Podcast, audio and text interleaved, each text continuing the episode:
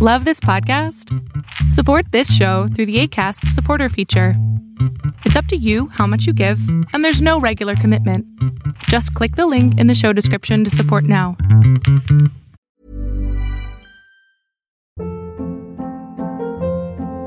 Hold up. What was that? Boring. No flavor. That was as bad as those leftovers you ate all week. Keke Palmer here, and it's time to say hello to something fresh and guilt-free. Hello Fresh. Jazz up dinner with pecan-crusted chicken or garlic butter shrimp scampi. Now that's music to my mouth. Hello Fresh. Let's get this dinner party started. Discover all the delicious possibilities at hellofresh.com.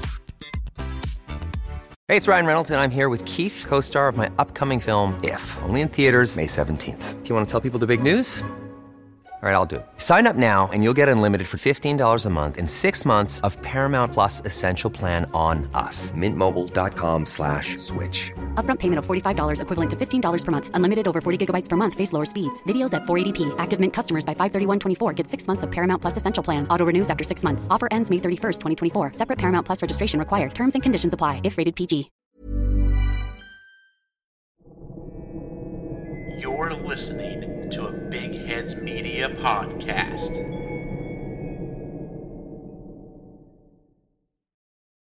Tonight, two New Jersey towns battle it out for creepiest road.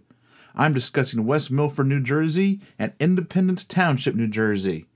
All that and more on Small Town Secrets.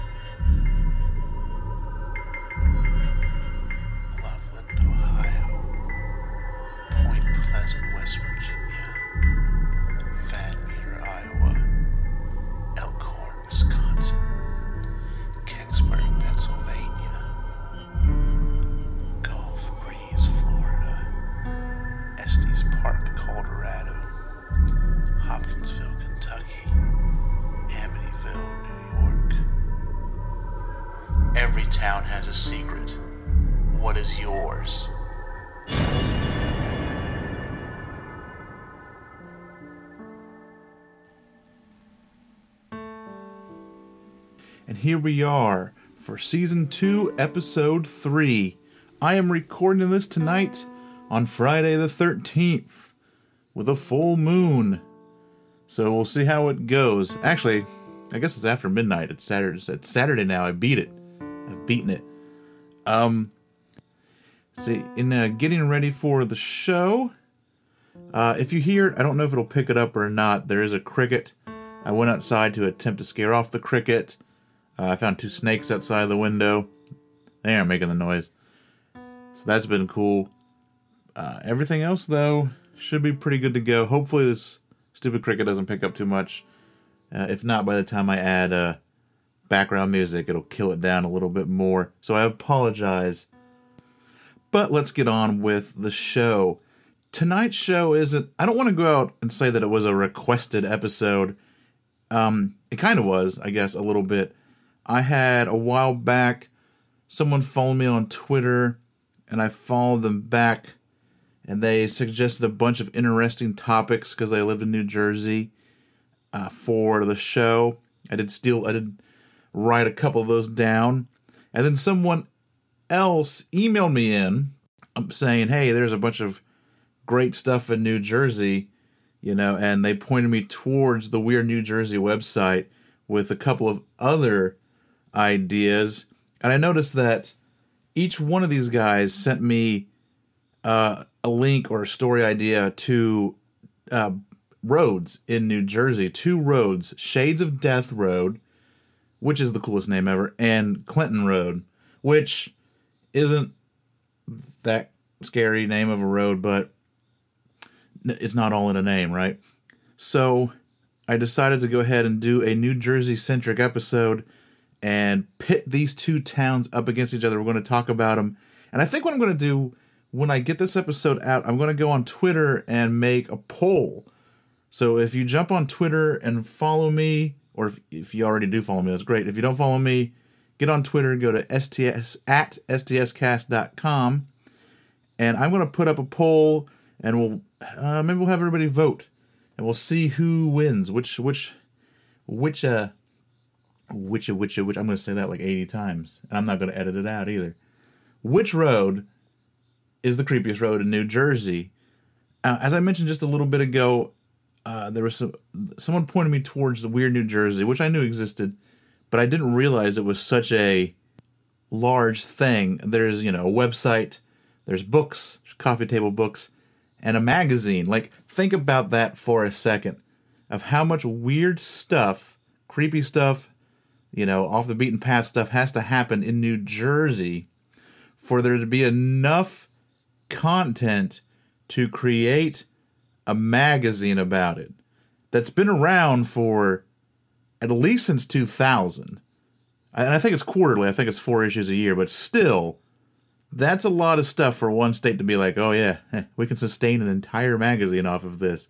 So a lot of the information tonight is going to come from Weird New Jersey. It's a great resource. There will be links to check all of that stuff out. And that will be our content, our stories for tonight. Before we get into it, I want to let everyone once again know about the Dirty Knees Soap Company. They are, quite frankly, it's the best soap I've ever used. It's the best soap like products I've ever used. The beard oil I use, the bar soap I use. They have they have body lotion, they have body butter, they have hand lotion, bunch of stuff and a bunch of great scents.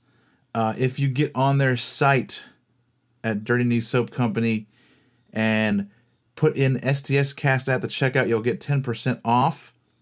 And that'll give me a little something something to help the show out. You can also go to stscast.com, go up to the support tab, and up there there is a PayPal donation link, which I don't really talk about a lot, but it is there if anyone wants to make a small donation and help the show out even more. And there is a link through that will take you to the Dirty Knees Soap Company and buy yourself some soap and quit stinking and help the show out a little bit. That would be great. And of course, we have a promo from another Big Heads Media podcast. This week's is for two rash challenges, so take a listen, check them out if it's something you're into, and we'll be right back after this.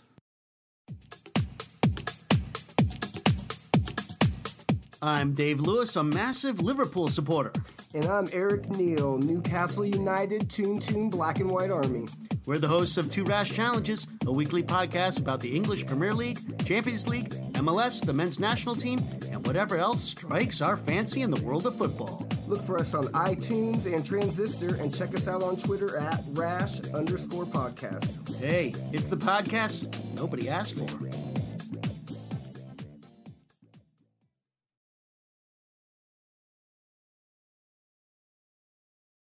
And we are back to talk about a couple of creepy roads.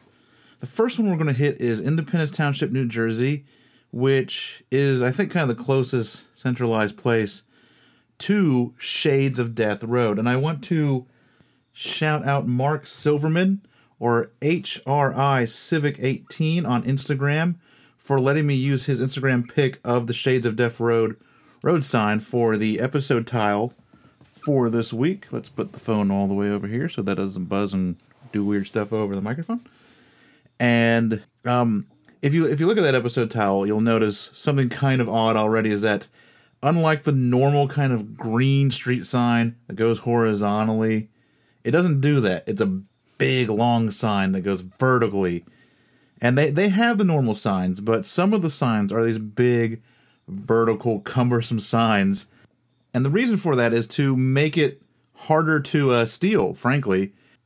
But yeah, it was kind of hard to find a good picture for that tile. I couldn't find one that was framed quite right, and he had just just the perfect picture. So thanks for letting me use that.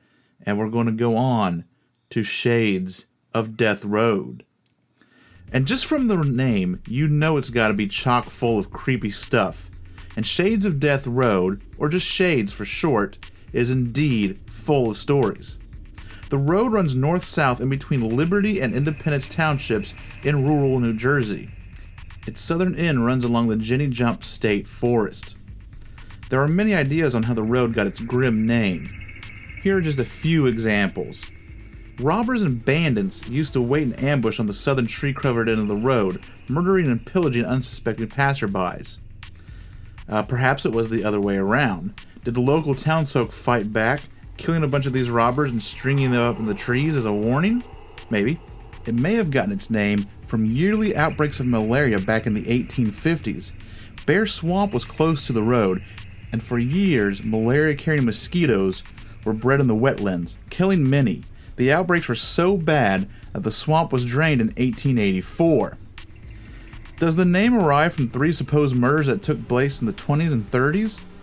Let's see, there were, like I said, there were three of them and two of them sound like they could just be made up legends. The third one at least has a name associated with it, but I couldn't find uh, anything really concrete on it. So let's see. You have uh, the woman who allegedly killed and beheaded her husband, and then she buried the head on one side of the road and the body on the other. And then you have the man who was beaten to death with a tire iron over some gold coins. And then there's Bill Cummings, who was killed in cold blood and buried along the road, and his killer has never been found. Whatever the reason, Shades seems to live up to its reputation. There are plenty of weird spots along the way, such as Lenape Lane. It's a one way unpaved road that dead ends into an abandoned farmhouse complete with stable. It is said that visitors to the place will experience strange fogs that pop up out of nowhere. Apparently, apparitions can be seen within the fog. Some have experienced a white orb which appears out of nowhere and likes to chase your car back down the lane and out towards Shades Road. The aptly named Ghost Lake is just off of Shades Road on the I 80 overpass. The lake was made and built by two men damming up a nearby stream on, in between their respective properties. They named the body of water Ghost Lake because of the water vapor that would rise off the water in the mornings. However, there have been accounts of some ghostly happenings at the lake. So on the Weird New Jersey website for the, section of the website for Shades of Death Road, there is a couple of experiences sit in by a person named Fievel or naming themselves Fievel. So I'm going to read those because they were pretty good accounts. And here we go. There's an old cabin right off of Ghost Lake. You can barely see it in the day, but at night, forget it. If you don't know where to look, you won't find it. Me and a couple of kids were inside one night. I remember it was trashed. The windows were all broken. The walls were falling apart. The floors had holes in it. The place was a mess. In one end of the far corners of the house is a hallway with piano built into the wall. The keys were all smashed up on it, and that alone is enough to be kind of freaky. We went on exploring the place and then went upstairs, and I was the last person up the stairs. I remember that there wasn't anybody else downstairs, and all of a sudden the piano sounded like someone banged on it really hard. And then it happened again and there was a crunching sound like the glass on the floor was being stepped on. The sound came closer and closer down the hallway. Our first reaction that it was the cops, but when we heard the sound right in front of us and saw no flashlight, we quickly ruled out that one.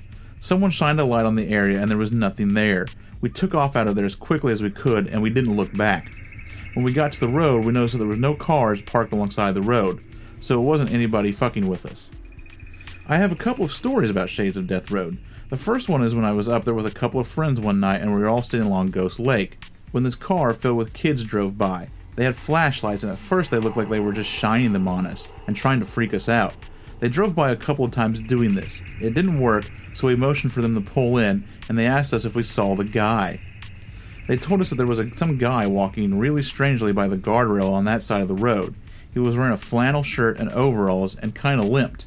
But when the kids drove by, trying to get a good look at the guy, he kept turning his head. Then he just disappeared. You have to remember that there were four kids about 20 feet away from the guardrail, and we didn't even have a clue about some guy being there. Another time we parked at Ghost Lake, my friend and I were just sitting in the car. It was about 2 or 3 in the morning. The people who maintained the park were trying to grow grass or something because there was hay on the ground. I remember sitting there for about 10 minutes, about to leave, when all of a sudden I saw the hay move, but it wasn't from the wind or anything like that. The hay had moved if someone was walking on it. Footprints went all the way around the car, over and over again. This went on for about 10 minutes. The whole time I was sitting there going, Yo, did you see that? And my friend was like, Yeah, that's crazy. What the fuck is that? And then we just stopped and we left. We don't have any clue what it was that did it, but it wasn't the wind or any kind of small animal like a chipmunk. Then you have the Fairy Hole, which is located pretty close to Ghost Lake. The site was surveyed by archaeologists in 1918. Inside, they found arrowheads, pottery shards, and other stuff left over from the Lenape tribe. They concluded that the cave was seldom visited by the tribe and was probably a resting place for hunting and traveling. Visitors to the cave report whispers and voices. And those are just a few accounts of the strange happening on Shades of Death Road via the great website of Weird New Jersey. But they have one more story that I want to tell, and that is the, the story of the Polaroids. In the 14th issue of Weird New Jersey, a few people sent in some stories that turned the creepiness up to 11. The magazine received two reports from readers about finding strange Polaroids scattered all over a dirt road that shoots off of Shades of Death Road. Weird New Jersey articles sparked a police investigation, but soon after that, the evidence vanished. So I'm, I'm assuming the pictures dried up. I'm assuming someone probably got wind of it and went out there and grabbed them all. So that issue is from like the year 2000, and I wasn't able to really grab a back issue of it. They are out there, but I wasn't. One, it was like 30 bucks, and it was. I don't think I would have gotten it in time. But luckily, there is a excerpt of it from uh, from one of the coffee table books, I think, from Google Books. So I'm gonna just read that out. Uh, it's, it's short and sweet, and see what you think. The Polaroids of Shades.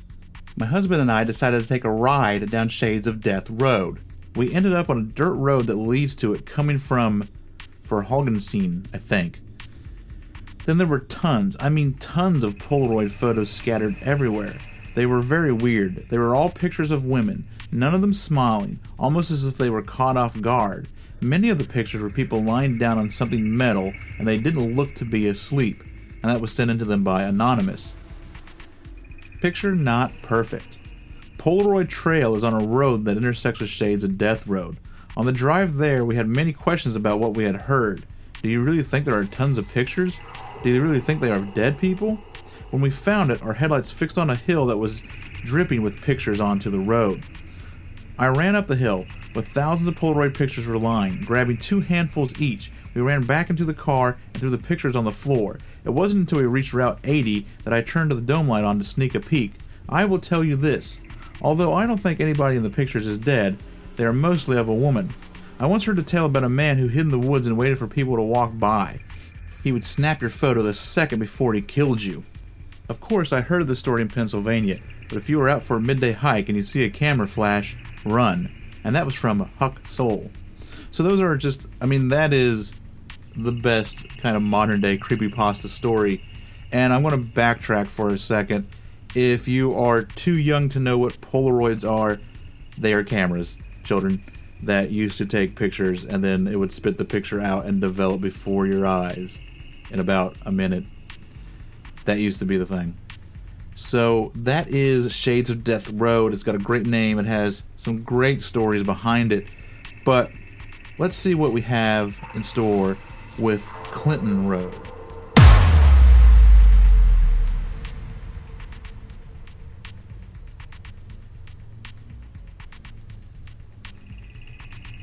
Where Shades of Death Road seems to have a few places with some large stories attached to them, Clinton Road has many smaller tales that range all over the esoteric. Clinton Road is a long, lonely, and unkept strip of asphalt that runs alongside the small town of West Milford, New Jersey. This 10 mile stretch of road has been giving people the creeps around the area since it was first settled. J. Percy Crayon wrote about the woods surrounding the road back in 1905. It was never advisable to pass through the five mile woods after dark, for tradition tells us that it was infested with bands of robbers and counterfeiters. To say nothing of the witches that held their nightly dances and carousels at Green Island, and the ghosts that then made their appearance in such frightful forms. This was more terrifying to the peaceful inhabitants and the wild animals, or even the Indians, that often passed. This road has so many stories associated with it that it's been called New Jersey's most haunted road, perhaps the most haunted road in the country. And let's just take a look at a few of these stories, and these are all from the Weird New Jersey article on their website. Once again, just fantastic stories from that place. So I'm just going to read a couple. Uh, there's just all sorts of stuff, like I said. There's a curve on Clinton Road known as Dead Man's Corner. It's covered in graffiti and is said to be home to cult activity. And here's the here's the little story. I have heard that down by the very end of Clinton Road, after you go down about 12 miles, there's a place called Dead Man's Corner. I heard that is where animal sacrifices take place. If you see a cow, dead or alive, in the middle of the road, do not get out. They want to get you out of your car and kill you or eat you. Just turn around and floor it. Allison R. There are UFO sightings as well. After we went around Dead Man's Curve, we suddenly saw a huge flash in the sky and a triangular disc. This thing was damn big in the sky and was hovering over the trees about 250 feet in the air. My friends and I have always said we would pull over if we saw a UFO, but we were too scared. After about five minutes, it disappeared and we took off. Steve Kenlin. Strange animals have often been seen in the woods surrounding the road. I never thought that my first trip to Clinton Road would be horrifying. As we were turning, in the bushes appeared to be a grayish whitish wolf with red and yellowish eyes. Later on, no joke, my friend told me about his first trip where he also saw a grayish whitish wolf with red and yellow eyes running in the bushes. Amy Pequannock. And of course, there's the famous legend of the boy who drowned under a bridge. And if you throw a quarter into the water, the ghost of the boy will throw it back up. Yesterday, at 8 p.m., me and my friend Mike were going to a movie at the drive in. We took Clinton Road. We stopped on the bridge, and he told me all the stories about the boy being killed and all. So I threw a quarter off the edge and we drove away. On the way home at 11:30, we passed over the bridge and stopped because Mike wanted to point out the kid's name on the side of the bridge. Just when he said the kid's name, a quarter something metal was thrown hard against the window of the car. We were shocked for a minute, but then drove away. I'm not going down that road for a long time, and that was sent in by Anonymous. There are also phantom trucks that barrel up and down the road. Some seem to be just ghostly lights in the distance, but others are corporeal and can be followed. They pull into what seems to be some sort of mine. Um, I'm going to point out in a little bit there is a series of YouTube videos where these guys follow these trucks around and try to figure out where they're coming, and hijinks ensue. But we'll get back to that in a little bit. And then there is Cross Castle. The castle was built around 1905 by Richard J. Cross, and his family lived there until he died in 1917. In 1919, the family sold it to the city of Newark, and shortly after, a fire destroyed the building, leaving only the stone walls. Then, in 1988, it was torn down because it was deemed unsafe. There have been many strange occurrences at the castle. Here are just a few. The albinos of Clinton Road. One time, when a bunch of us climbed up the walls, we did see something. We were up there and we saw two white figures. They were about 100 yards away from our friends on the ground. They couldn't see them from their vantage point. They came within 100 yards of the group and then disappeared into the woods. We got back down to terra firma. We told them about it, and that's when the story started coming. There was instantly talk about Albino Village in the woods. From Brian R. Chance at Clinton Castle. After one night of hearing tales, me and six others decided to go to the castle. As we got up the dirt road that wound up to the castle, we parked the cars, got out, lit a fire, and drank some beer. After about half an hour, we began to hear chanting and chains rattling. One of the girls started to go into a seizure. Three of us tried to move her up to no avail. It was like she was nailed to the rock. Then the chanting stopped. The girl came around. We all looked at each other like, what the hell is going on here? From GJR. There's also a ton of rumors about the ruins having been used for meeting places from any from, you know, Satanist groups to the KKK. There's a lot of strange graffiti painted on the walls, all that before it was torn down. I guess if you go there now, you can still find the foundation, but that's about it. That's all that's left of Clinton Castle. And I mean, there's stuff like that all over the place. We have a road here around Troy called uh, Horseshoe Bend Road, which has the same stuff, you know, oh KKK meets there and there's Satanists there and there's all this weird graffiti. It's just it's a very odd road for around here because uh, we're in Midwest Ohio and it's pretty plains, it's pretty flat, and then you get to this this little road and it's just two really sharp switchbacks. It's like for a little bit you're driving down a mount. It feels like you're driving down a mountain in California or you know Tennessee or something for just a little bit. Two real tight switchbacks, and you get back there, and of course there's a bridge at the end of this road, and you know the legend goes that if you knock on this bridge, you will see uh, someone hanging in one of the trees because someone was killed there. You know, every place has a graffiti laden ruins where the uh, KKK and the Satanists all hang out.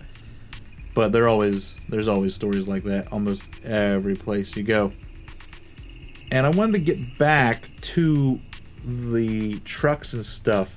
So there is a YouTuber named Mikey Maps, and he does a lot of videos. Like this isn't like his main thing. He does videos about his cars. He just does, he's a vlogger basically, but he does have a whole series. He lives in New Jersey. Whole series of videos where they go out to Clinton Road and just test all this stuff out. They throw the quarter over the bridge. They follow the trucks and see where they're going. They spend the night out there. There's a whole bunch of them. So in the show notes, I'm going to link to a couple of the videos where they're dealing with the trucks. And from there, you can just, you know, branch out and watch all the other shenanigans they get up to out on Clinton Road and see what they find out. Some interesting results, some fun, some fun uh, results that come from that road. But that is the main meat of episode three. We've talked about our roads. We're going to take a short musical interlude with uh, new music. Actually, not new music. It's music. It's a song I did a long time ago, but somehow got skipped over. I think it got stuck in a folder it wasn't supposed to be in. I was looking through stuff, trying to clean some stuff up. I'm like, oh, this never got turned into like a waveform to be stuck into the show and be used as music. So we're going to listen to Broken Ghost, and when we come back, we are going to do the local headlines.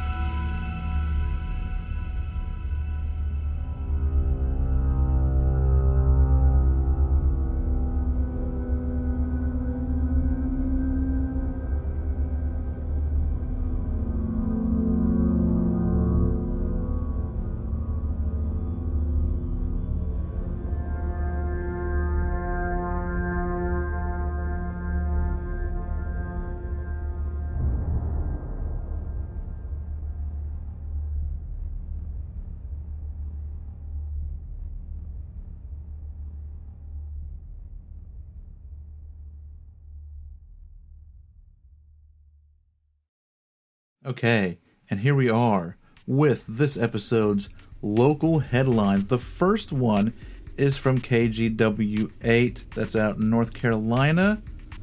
The author on this is Brandon Goldner, and this is North Carolina man claims he spotted three Bigfoots.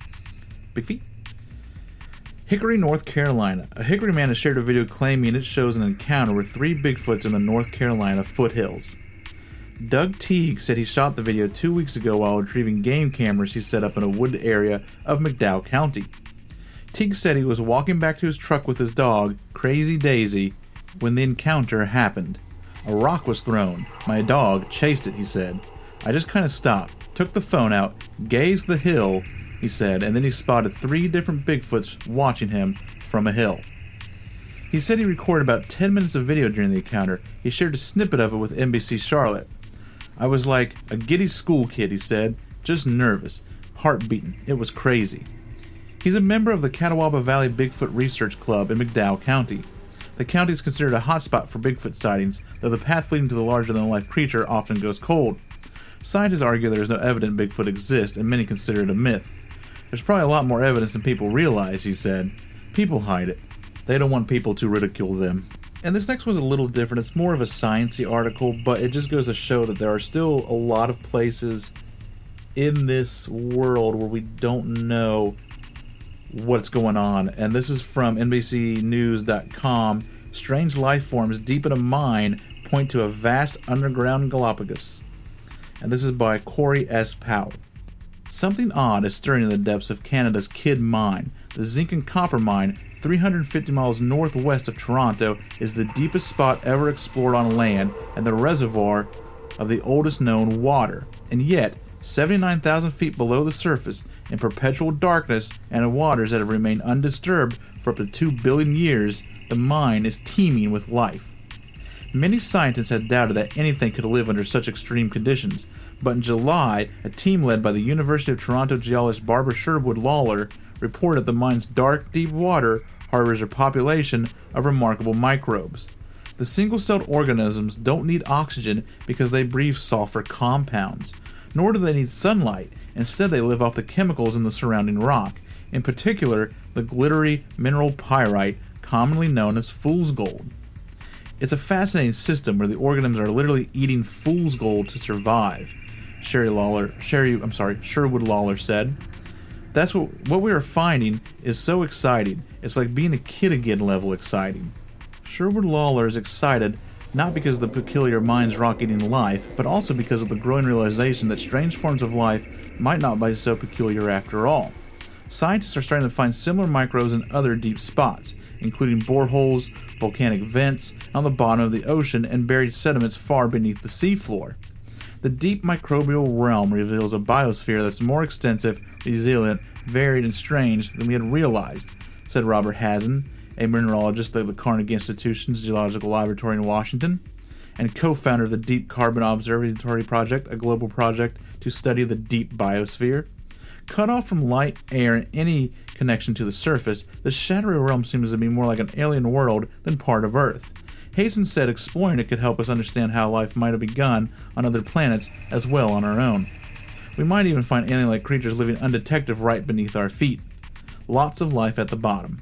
Sherwood Lollar's work builds on a 2018 report by a Deep Carbon Observatory scientist who tried to map the total extent of Earth's deep biosphere comprehensively for the first time. In the eye opening report, a team led by Cara Magnabosco a geobiologist at the Swiss Central University, ETH Zurich, estimated that some 5 to the 10th to the 29th power cells live deep in the Earth. That's 500,000 trillion trillion cells. Collectively, they weigh 300 times as much as all the living people combined. The team describes this hidden ecosystem as an under- underground Galapagos. The denizens of the deep are an exotic bunch even beyond their appetite for solid rock. One species of microbe, can live at temperatures of 250 degrees Fahrenheit, well above the boiling point of water and close to the theoretical limit at which vital organic molecules start to disintegrate. Separate studies of material drilled near the Mariana Trench in the Pacific Ocean hint that some organisms could be living six miles below the seafloor, limited only by the heat at such tremendous depths.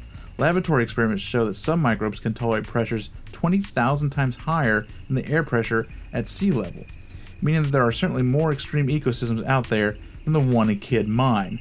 We're finding that we really don't understand the limits of life, Sherwood Lollar said. The pace of existence in the deep also seems radically different from that on the surface. In ancient environments like the trapped waters at the bottom of Kidd Mine, food and energy are scarce. To compensate, cellular metal- metabolism slows almost to a standstill. Many of the microbes may survive for thousands of years or more without dividing, just replacing the broken parts, said Karen Lloyd, a University of Tennessee microbiologist who studies life at the bottom of the ocean. There are so many dead microbes that, despite seemingly lazy existence, they collectively exert a huge impact on their habitats. For instance, a community of cells on the ocean floor consume methane gas that bubbles up from ancient sediment. Deep surface microbes, subsurface microbes, eat massive amounts of methane that would otherwise be released, Lloyd said, helping curb atmospheric levels of potent greenhouse gas. Back to beginnings. One of the big questions facing Sherwood Lollar is how deep life communities at the Kidd Mine is related to those found in other mines or stretched out beneath the oceans. The number of systems we've looked at so far is really limited, she said. But they probably had a simple origin at some point in life's 4 billion year history. If so, there should be clues about when and how life first colonized the deep. Fossils show that the surface life has changed enormously over billions of years, but slow motion deep life may retain much of its primitive characteristics. That's especially true at Kidd Mine, which in one of the oldest, most stable portions of the Earth's crust, the rock and around the mine have been laid undisturbed for 2.7 mil- billion years and have been cool enough to support life for at least 2 billion years. Sherwood Lollar wants to sequence the genes of the Kidd Creek microbes and then do a 23andMe style analysis to unravel their kinship to other residents of the deep earth. Are they still close to relatives, or have they diversified and adapted significantly to their local environments? It's a delicate project, but one she hopes to have results within a year or two. Such studies could offer hints about where life first arose on Earth. Charles Darwin imagined the beginning might have occurred in a warm little pond, but there's absolutely no reason why it could not have been a little warm rock feature, Sherwood Lollar said. In many ways, she noted, sulfur breathing microbes living beneath the thick, protective layers of rock would have been well suited to brutal conditions on our planet when it was young. Another, even wilder possibility is that life organ- originated more than once, with other forms still surviving somewhere on Earth. We've literally scratched the surface of the deep biosphere, Hazen said. Might there be entire domains that are not dependent on the DNA, RNA, and protein basins of life as we know it? Perhaps we just haven't found them yet. Paul Davies, a physicist at Arizona State University, has long advocated systemic searches for known shadow life. The recent fortes in the deep biosphere show how it might be done. Since known organisms cannot survive above 250 degrees Fahrenheit, Davies suggests going to extreme environments, around undersea volcanic vents, for instance, and checking for anything that appears alive at a temperature around 300 to 400 degrees Fahrenheit. That would stand out as a candidate for shadow life, he said. Ever cautious, Sherwood Lollar points out that she hasn't found any evidence of shadow life at the Kidd mine, but she heartily agrees that scientists need to keep a wide open mind about what could be lurking within the deep world. We only see what we are looking for. If we don't look for something, we miss it. And I know that was a pretty windy article, pretty long one, and a very sciencey one, but it just goes to show that there is life on this planet that is not following the rules. So, what else is out there that isn't following the rules as we know it? Yeah, sure, these are just small little microbes, but you know, what else is out there that we just we can't find it because we don't know yet how to look for it. And our last story comes from the Taos News. I believe this is uh, in New Mexico because it says something about Santa Fe. The headline reads A Taos Close Encounter of the Hunters and Aliens Kind. Stacy Matlock of uh, the Taos News. Bow hunters Josh Brinkley and Daniel Lucero, dressed in camouflage gear, looked a little uncomfortable sitting in chairs at a local newspaper. The Santa Fe County residents had just come into Taos after several days in rugged terrain near Cerro de la Olla, also called Pot Mountain, northwest of the town near Ute Mountain. They had a strange tale to tell, and they weren't sure of their reception. We're a couple of guys that don't believe in much, but we believe now, Brinkley said. They were hunting for elk. They encountered aliens or something else so strange they don't know what to call it. Brinkley, 41, said that he had been going to Pot Mountain area for 15 years. He had never seen anything particularly odd. He said he works construction and on movie sets. He's a family guy who doesn't want anything anyone to think he's crazy. He and Lucero have worked together for eight years. They say they aren't prone to seeing things and didn't particularly believe in aliens. Opening morning of bow hunting season was Sunday, September 1st. The two men had got a couple days early to scout the area for elk. Lucero, 26, had never been there. They set up along the tree line on different sides of the field and waited. After three hours and no elk, Brinkley became restless. It was about 9:30 a.m. I take to walking off, creeping around, walking through the woods looking for elk, Brinkley said. He reached the top of the mountain, where there is a caldera, kind of wide bowl left behind by a collapsed volcano. He went to the edge on the southwest side. As he walked to the edge, he noticed two figures on his side of the caldera. He thought at first they were hunters, but they were very tall shapes of these beings, standing side by side, staring right at me, he said.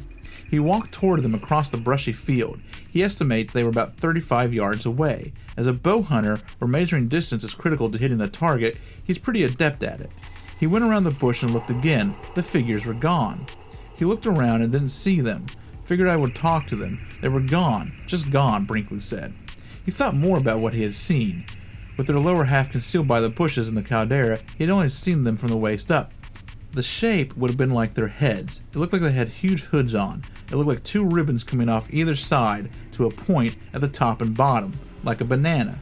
The right side was black, and the left side was white and a little shiny. Tortoises were kind of in shock. I couldn't see many details, but it definitely looked like clothes in the middle of an oval was just gray.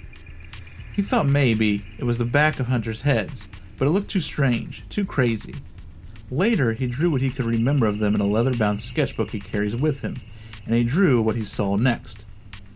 Brinkley hurried back to where Lucina was still waiting. Still no elk. I was a little weirded out, he told his friend. He told Lucino he had seen a couple of hunters, and that's probably what scared off the elk. He couldn't bring himself at first to say what he might have just imagined. They went back to camp. I couldn't take it anymore, Brinkley said. I told him what I saw, and it was weird. They were too tall, and their heads were too big to be hunters. Anyone who knows me knows I don't tell tell these weird stories. Lucina said that he had known something was up when Brinkley had walked walked back quickly and noisily up to his position at the field. Normally, his friend is quiet, a hunter's slower, more measured speed through the bushes. After Brinkley told him, Lucina felt a little weird too. I didn't know what to believe, Lucina said. Brinkley kind of wrote it off of what they saw. On Labor Day, September 2nd, they headed out again to hunt early in the morning and hiked all around the area. No elk. They got back to their jeep at about 2:30 p.m. We couldn't figure out why there were no elk, Brinkley said. They decided to drive to the other side of the mountain and see if there were other hunters or four-wheelers scaling off the elk. As they drove, the men saw no signs of any wildlife at all, they said. They drove about 10 minutes when they saw it. They both work on movie sets, and at first they thought it was a movie base camp, it's this big tent structure, like a circus tent, 50 60 feet tall. Coming off to the left of it was this long building, almost like what you would build for an archery lane for target practice. It was a third of the height, but really long, maybe a couple of hundred feet. They were about a quarter mile away and couldn't see the bottom of the structure. They watched it for about a minute as they drove. What is it? he asked Lucino. A base camp for a movie, or are they building an alien ship set? They drove down a little hill, Lost sight of the structure for almost five seconds, Brinkley said. When we when we topped the hill, it was gone, just gone. Lucina said he was watching the whole time while Brinkley drove, except for those few seconds. There was no dust, there was nothing, Lucino said. They drove around the area searching for what they could see until dark. Nothing. I just know it was real, Brinkley said. It was huge and white and then gone. When the two men reached the place with cell signal, they told a few friends what they had seen. They thought about calling the Air Force. A friend of them, a friend put them in touch with Peter Davenport, longtime executive of the National UFO Reporting Center in Washington State. Davenport referred they had called him. It was a dramatic story, he said. If it's true, it's profoundly unsettling. He said out of the thousands of calls he gets every year about supposed alien sightings, they rarely describe seeing aliens on the ground. There aren't they aren't the first hunters to see something they can't explain. Four hunters in Challis, Idaho in 2000 described having a large triangular craft hover a couple of hundred feet above them, moving over the mountains. After listening to some 350,000 phone calls over 25 years, Davenport thinks he can tell those who are credible. This was one of them, he said. Brinkley and Lucerne said they weren't drinking and they weren't on drugs. The hardest thing is telling their story. People probably think we are insane, Brinkley said. He said he didn't believe in UFOs. I sure do now, he said. Luciner said he doesn't know about aliens. I just know I've never seen anything that big just disappear. The two aliens you can say I imagine, but you cannot explain something that big just gone, Brinkley said. After telling their strange tale, the hunters did what they came to do go out and try it one more time to find some elk. And that is our local headlines for this week. Check out the show notes if you want to look at that video of the Bigfoot, and there's some pictures on this this townhouse alien. that He's got some pictures of the sketches that they made, which are pretty interesting. Shows where they went. But we're gonna come back after the boom here with your listener story.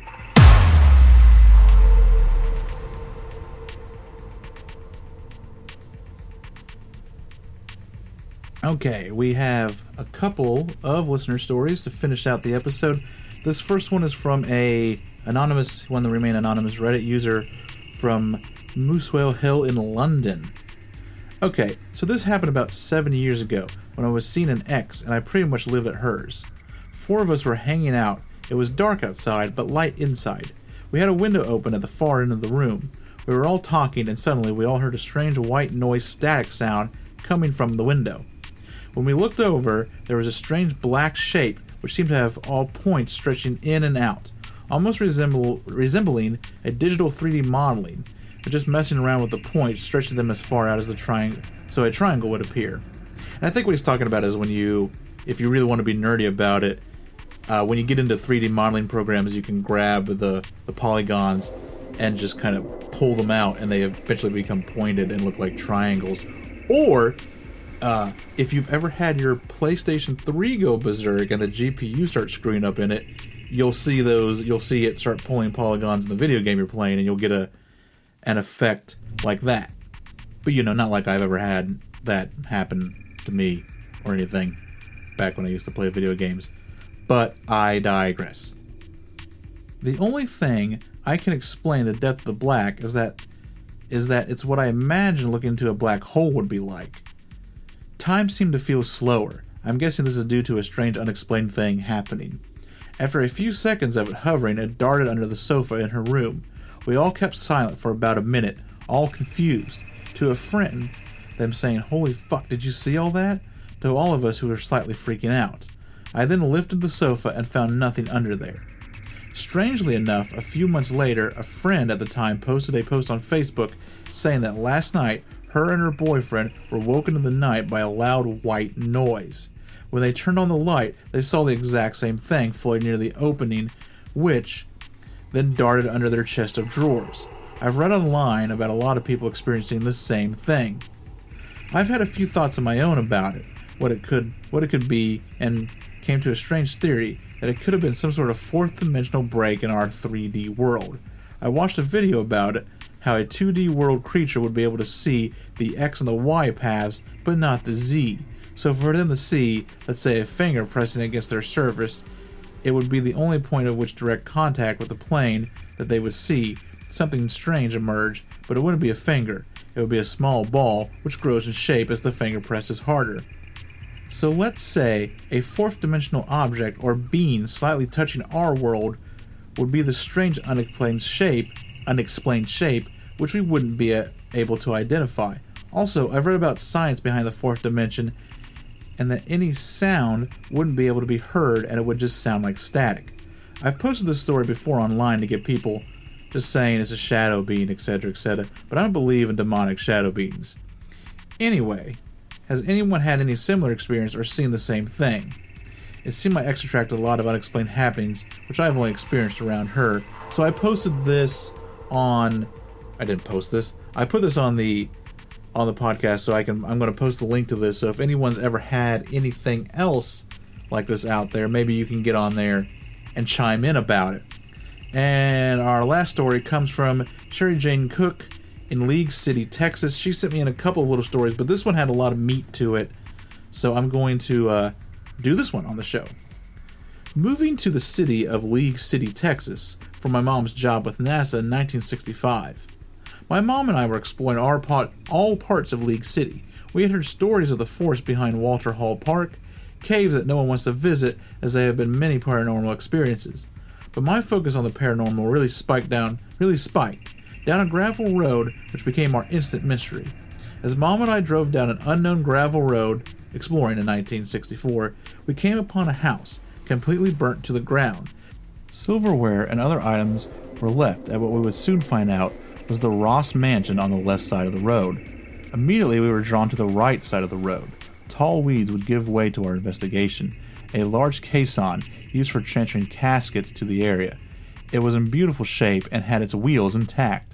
Walking through the tall weeds, probably full of snakes, but with a sincere quest, not afraid, we found many headstones from the 1800s to the late 1900s. There were mothers and fathers, grandmothers, grandfathers, children who died at an early age, and many more who would who may be uncles or aunts, cousins, etc. I wish I had taken pictures, but did not have a camera with us. We took nothing from the site and felt a strong relationship to those who have died there. Tears flowed. Both my mother, now deceased, and I are empaths and sensitives, and could feel the sorrow and pride from these souls who had passed on, but were still stuck to the property.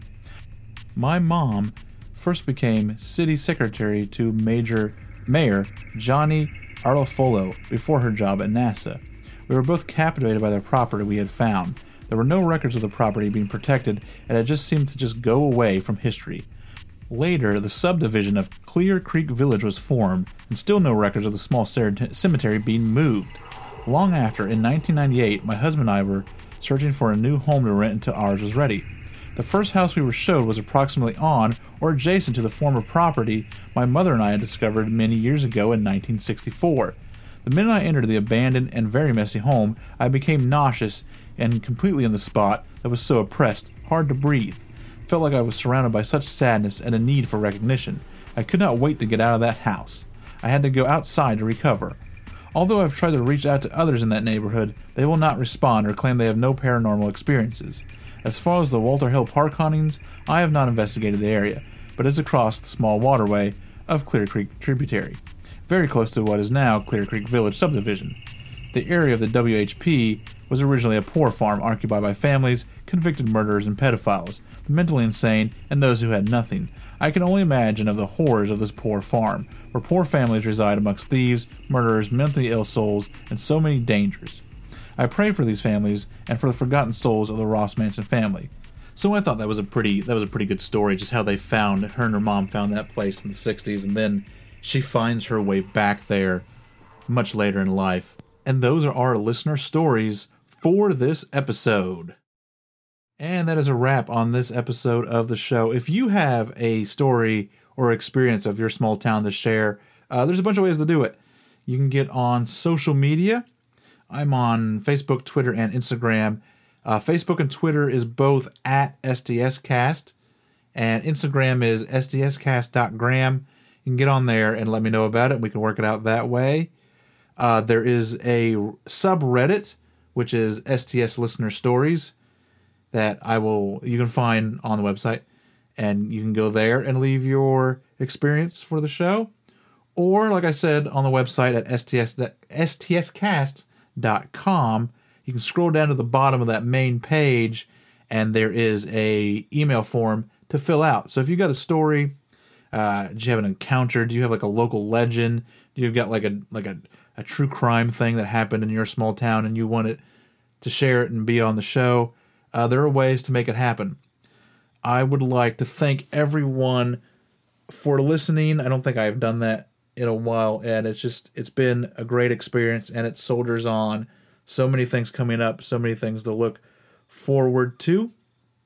Um, you know, just go and support Dirty Knee Soap Company, support Big Heads Media. That all helps support this show.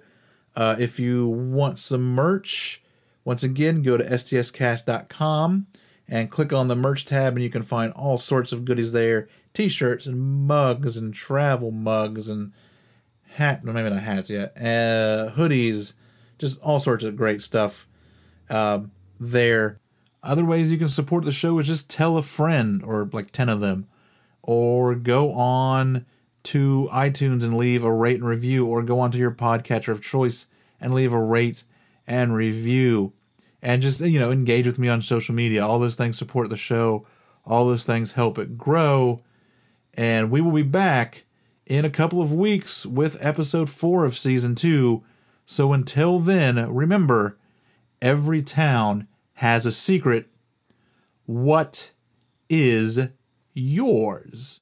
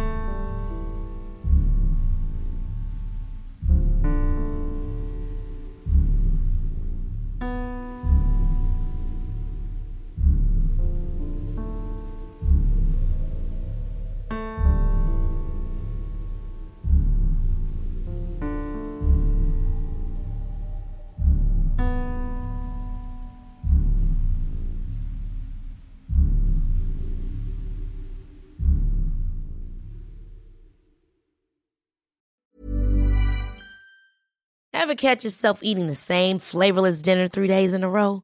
Dreaming of something better? Well, HelloFresh is your guilt free dream come true, baby. It's me, Keke Palmer.